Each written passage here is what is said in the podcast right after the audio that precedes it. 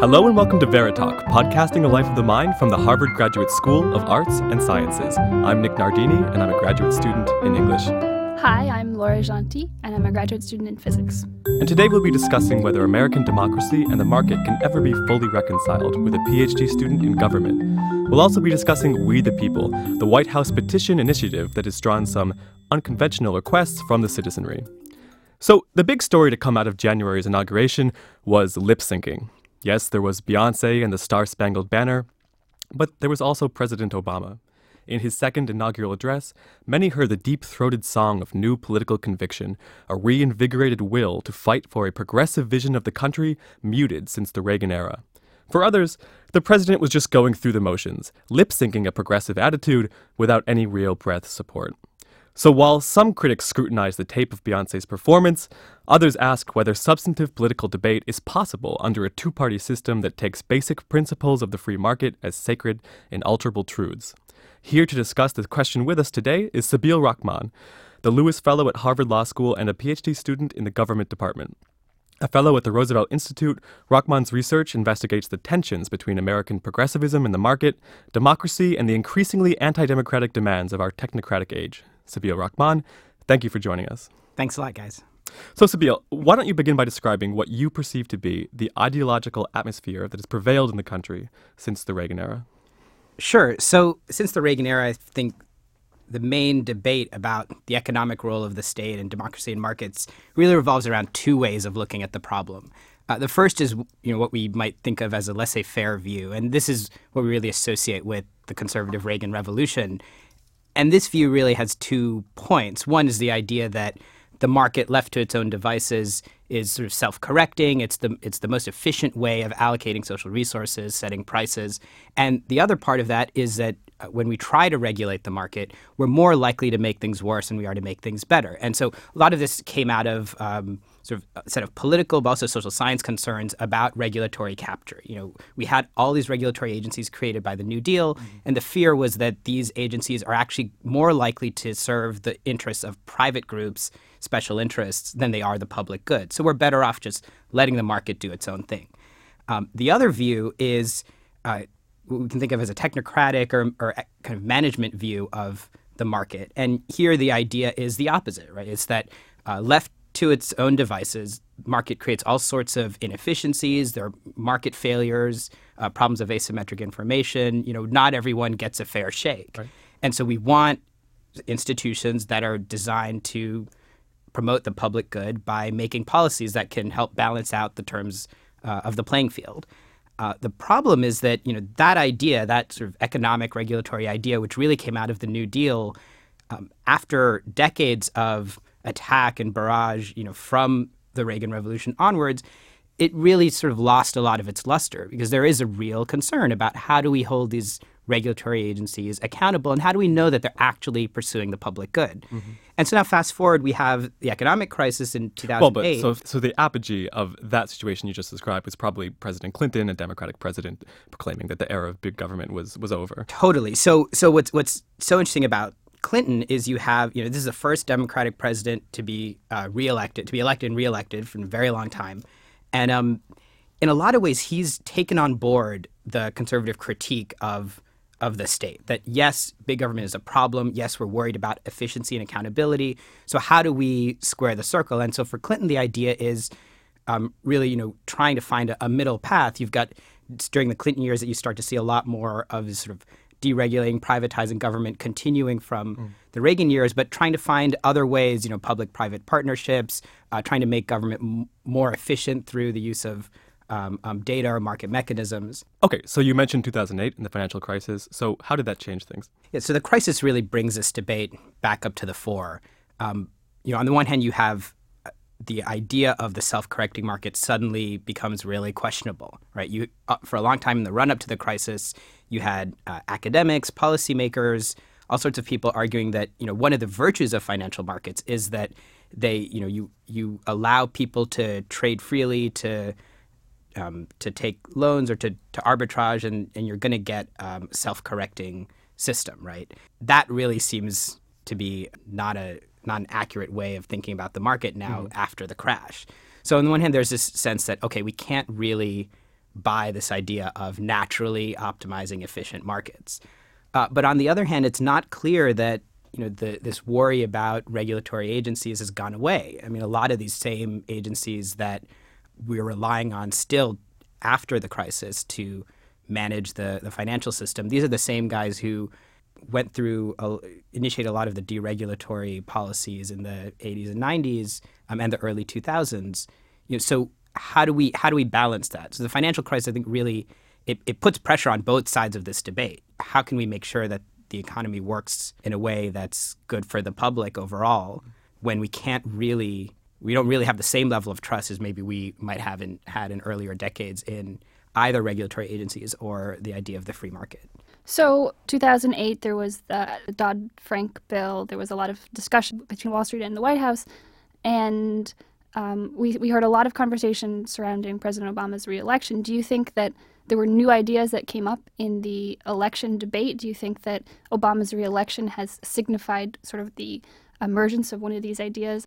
Yeah, so the the the reelection campaign is interesting, right? Because it, it in a way it sort of put two exemplars of, of these different ways of thinking about the world, you know, right up against each other. You have you know Mitt Romney's by his own admission, but also by the you know campaign strategy of, of, of Obama was to really paint him as this exemplar of you know Culture free market. Yeah, exactly, exactly. And then and then you know you had, you had Obama kind of trying to argue, run on a platform of you know, restoring the middle class, having a more a more fair economic arrangement. It really was perfect in the way that it that it exemplified the debate that you've been describing. Yeah, it's. I mean, it, it's really interesting in that regard. The the clash was queued up, but what's also interesting is what is left out of of the debate we've been having up having up till now. You know, by and large, Obama's argument was that one, we need government to level the playing field to create economic opportunity. But but then his his actual sort of list of things to do is a sort of familiar list of um, traditional liberal causes, you know, education, quality of opportunity, what have you. And what's odd is that you know Obama's got a track record already. He's been in office for a while, and the way he's actually responded to to policy problems like the financial crisis, he's done so in a way that shows you know for someone who ran on an idea of you know empowering the the, the, the democratic public to you know kind of step up and and and remake our world. He uh, the way he's approached problems like the financial crisis has not been particularly democratic in the sense that what the Obama administration's financial reform package really relies on is the idea that okay, we're going to give more resources, more more funding, more protection to expert regulators like Ben Bernanke or, or, or Tim Geithner, who's now left Treasury, and and we're going to trust them to to serve the public good. Now that's a traditional idea in in, in progressive history, mm-hmm.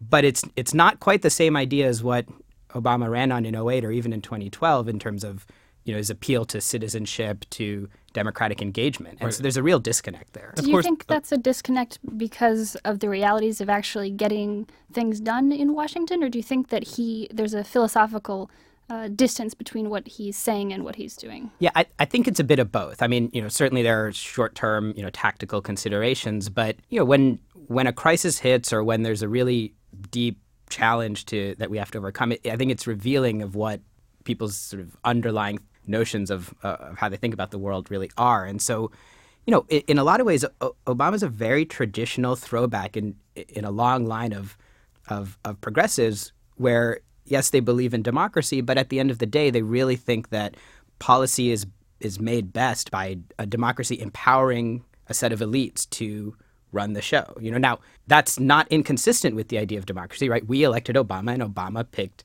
Geithner or appoints people to the SEC and so on. So it, it, there's still an idea of democracy there, but but it's an idea where you know democracy has its place, and once it's done its job, electing our representatives, now it's their job to make the decisions about what ought to be done.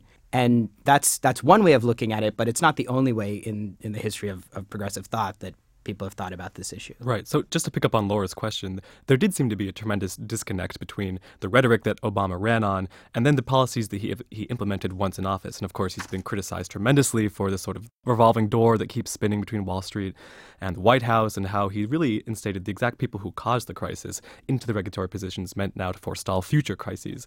So what what do you think was going on? Was was Obama's campaign simply disingenuous in its rhetoric? Right. I, I don't think they were disingenuous. I mean, I, I, I think in many ways it's an example of just how thin our our national discourse is about what it means to be a democracy. I mean, for a country that sees itself, you know, sees democracy as its birthright, it's really kind of uh, alarming how how little faith we seem to have as a as a society in in the idea of democracy. So, you know, Obama's uh, Obama's vision of democracy, I don't think it's it's meant to be deceptive. I, I just think it's very simplistic and maybe not so attuned to what we the realities of the day. It's basically this idea okay, we have elections, and in elections, everyone should participate the way we would think. And once we've had an election, then the people who are elected make policy. And if you know you're an ordinary citizen, your job is basically to um, to vote and to you know knock on Congress people's doors mm-hmm. or pick up the phone and call them and you know kind of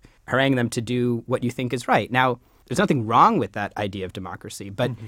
in a in the modern world where so much of public policy happens long after the election, beyond the reach of ordinary citizens to even make their voices heard, let alone have real accountability over what, what is going on, you know, not only in Congress, but also in, in what happens after Congress passes a bill. Right. That idea that, you know, the electoral process, the lobbying advocacy process is enough to make this a meaningful democracy seems kind of far fetched. So we've described the situation as it stands. Could you look forward for us and, and, and tell us what an alternative uh, version of American democracy might look like? Yeah, so part of what I work on is you know, to look forward. It sometimes helps to look back. If you compare this vision of democracy that I've ascribed to Obama, during in the pre-New Deal era, you had a lot of debate about what democracy should look like in context of the modern market. This is same, similar to today. You had a lot of people concerned about large corporations, about economic instability, uh, financial crises, and yes, there were people who were arguing for the kind of democracy that Obama represents. You know, you elect a president who then chooses policymakers who can then, you know, be smart people and do what they think is right. Uh, but there was another wing of the progressive movement that saw democracy as much more decentralized and participatory. And for them, the idea was that you really want to, as much as possible, put citizens directly in the business of making decisions about how society should run. And that doesn't mean they're going to always make the right decisions, but it does mean that they have the experience of running their own society. And over time, you hope that people learn and learn how to how to experiment with different ideas and how to talk across different ideological divides. So when are when are you talking about here? So if you think about 1910s, 1920s, you know, people like Louis Brandeis and and John Dewey and Jane Addams, I mean there's a lot of uh, a lot of great reformist energy during that period. Did their ideas gain traction? Was there was there a period in which they got some version of the democracy they were after? Well, so a lot of things that we now take for granted as part of our democracy came out of the progressive era. So the direct elections of senators on substantive things like the income tax, but also party primaries, and the fact that city governments in most areas have the the power to make some policy decisions of their own you know, independent of what the state or the federal government does. A lot of those came out of efforts by progressives to try to build institutions that would allow people to have a more direct role in, in decision making. So that's what happened before. Looking ahead to, to your question, Nick, um, there are a lot of opportunities for what we can what we can do looking forward. You know, we have uh, we have a lot of you know institutions, whether it's you know regulatory agencies like the SEC or uh, local governments, you know that have a lot of policymaking power and you know there's there are ways that we can experiment with opening those up to mm. to citizens more directly so isn't one thing that's come to light in a very forceful way since the financial crisis the degree to which the complexity of our financial system is so far beyond the comprehension of any one individual and certainly beyond the comprehension of the average American citizen. Uh, you know, one thing that people love to discuss is the fact that the famous Glass-Steagall Act was something like 12 pages long, whereas the Dodd-Frank Act is, you know, however many thousands of pages long, right? W- wouldn't a criticism of this idea be that the current reality of the financial system is simply too complex to invite democratic participation.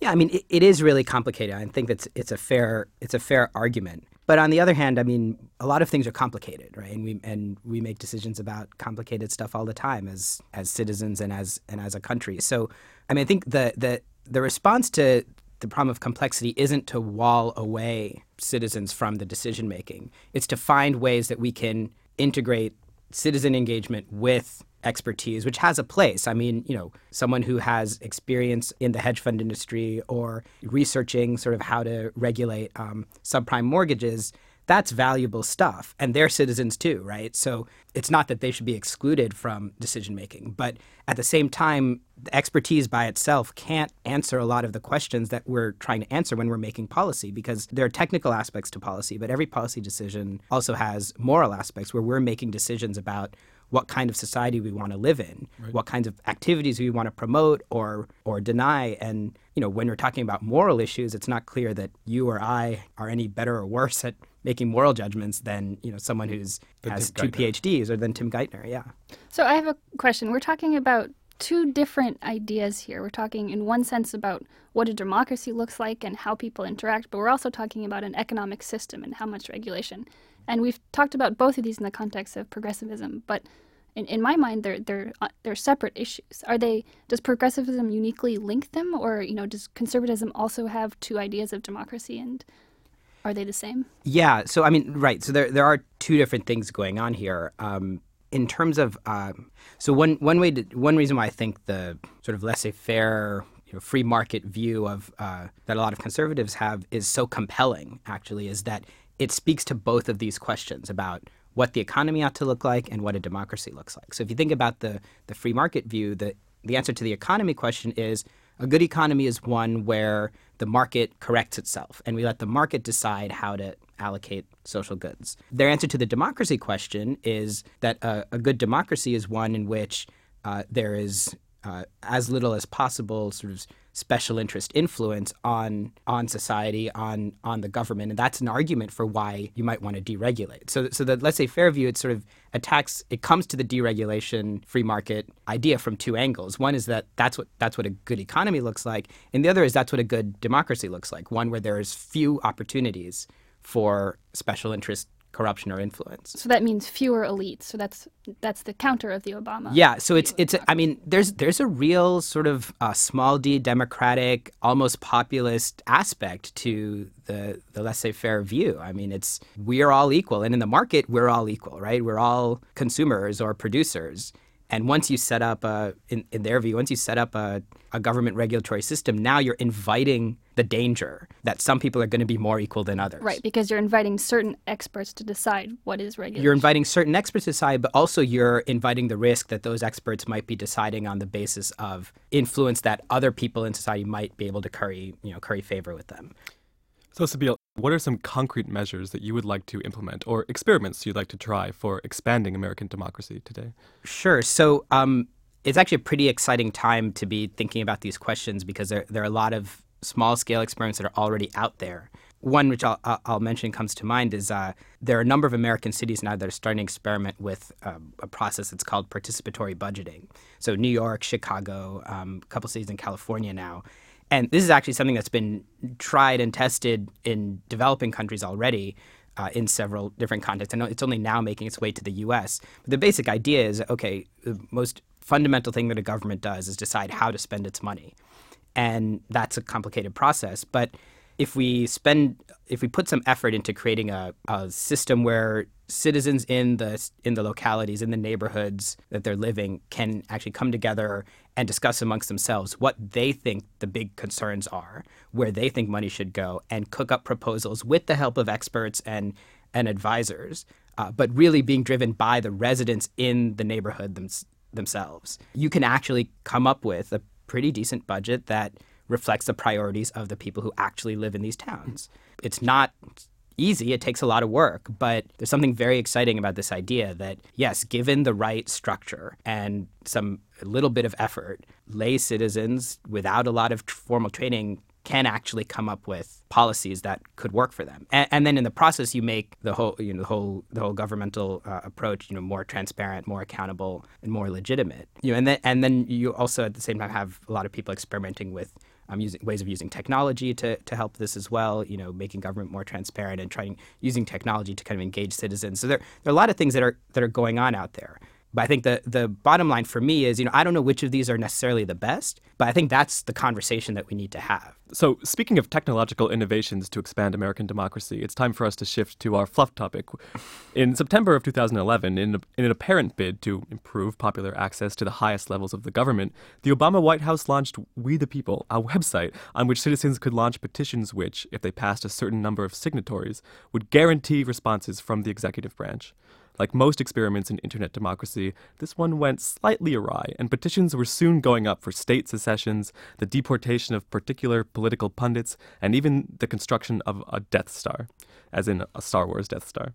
In response, the signature threshold was raised from an original 5,000 to 10,000, and now it's 25,000. So, Sabeel, I wanted to begin by asking you is this a meaningful contribution to democracy in America, or is this sort of a vapid PR stunt? Well, you know, I, I, I might have voted for the Death Star uh, project just for kicks, but um, no, I mean, it's, it's really interesting. I mean, it is meaningful in the sense that even the fact that this system exists is a pretty big change in how government officials, I think, think about their relationship with uh, the public. Having talked to some people who are involved in sort of open government efforts, I, really appreciate how uh, much of a lift it is for them to even get a system like this, to find ways to encourage this kind of input, and then to respond to that. So the fact that it exists is, is definitely progress.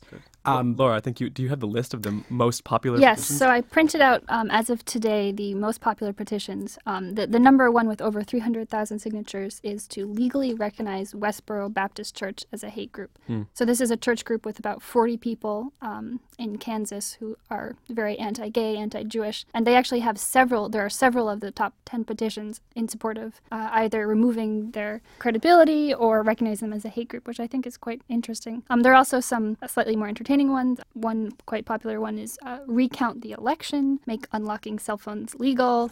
Uh, repeal the Defense of Marriage Act. So some of them are more serious than others. Mm-hmm. Yeah. So so it's interesting you, when you see the list. Uh, definitely, people are are using it right and are taking it taking it seriously. But um, it is progress. On the other hand, though, what I think what this system shows us is that you need to do a lot more than just creating a website and inviting comments. Mm-hmm. Anyone who reads the comments on any internet blog post will know, right, yeah. that um, yes, that creates input, but it's not always the most productive, constructive, engaged form of, of, of input, right? The, the, YouTube comment section is almost a perfect demonstration of why the Greeks didn't trust democracy, right? Because right. if you let people run free, you end up with, with that kind of nonsense. On the other hand, if you look at the number of likes or dislikes that comments get, you do seem to hmm. see sort of sense coming ah, out so again. an almost people, market-based correction. Exactly. The people tend to only sort of support things that either make sense or are very funny. And I would have guessed that the same thing happened with uh, signatures, and that huh. therefore the government is either having to respond to things that are actually legitimate issues or like the Death Star, just pure entertainment. Right. Yeah, I mean, there's there's a there's a great literature and and now about sort of the wisdom of crowds, right? And this question of whether when you open it up to sort of this voting up or down, whether some it actually does have some sort of way of sorting out, you know, really valuable comments or, or at least funny ones from from, Either valuable from other ones or funny. Um, yeah. yeah. So which is maybe as much as we can expect from American democracy at this moment. Right. So, so, there's there's a lot of that, but but just the, the last point on this is I think um, the strengths and weaknesses of this kind of commenting system just points to why we need sort of a much more innovation in this in this space, right? Mm. That you know we can put out for comments, but you know, can we come up with ways that we can actually engage people face to face around, you know, concrete problems in places where they communities that they actually live in are part of and that gives you a very different kind of conversation that I would think is more constructive and more engaged than you know shooting off an anonymous comment over the internet. Right. On the other hand, I think it's very important to have some sort of way of contacting the federal government and saying, "Hey, this is an issue that I think is really important." Can you envision anything that might be better than, than this system? Yes. Yeah, so so I mean, I think that's totally right. That's one one of the values of, of this system. Um, I'll mention two things on the federal government side. I mean, one is that the regulatory agencies we talked about in the beginning, they're doing a lot of the you know rubber meets the road policy decisions. And there are actually a lot of ad hoc practices that they use to try to engage the public when they're trying to make those policies. We could do a lot more of that and, and make that systematic and make that much more robust. The other thing is that, you know, I think it's we should think seriously about what things the federal government should do versus what things should be done at a more local level where, you know, it's a big difference my trying to walk up to up the steps of Congress and, you know, shake my fist at my congressperson versus, you know, going down to Cambridge City Hall and knocking on the door. Well, Sabeel Rahman, thank you so much for joining us today. Thanks, Ina. Thanks, Laura. Uh, Laura Gentil, thank you so much. Thank you, Nick. Thank you, Sabeel. So thanks also to our producer James Brandt and our guardian protectors in the GSAS Office of Communications. Veritalk is made possible with help from the Harvard Media Production Center, and our theme music is by Domenico Vicinanza.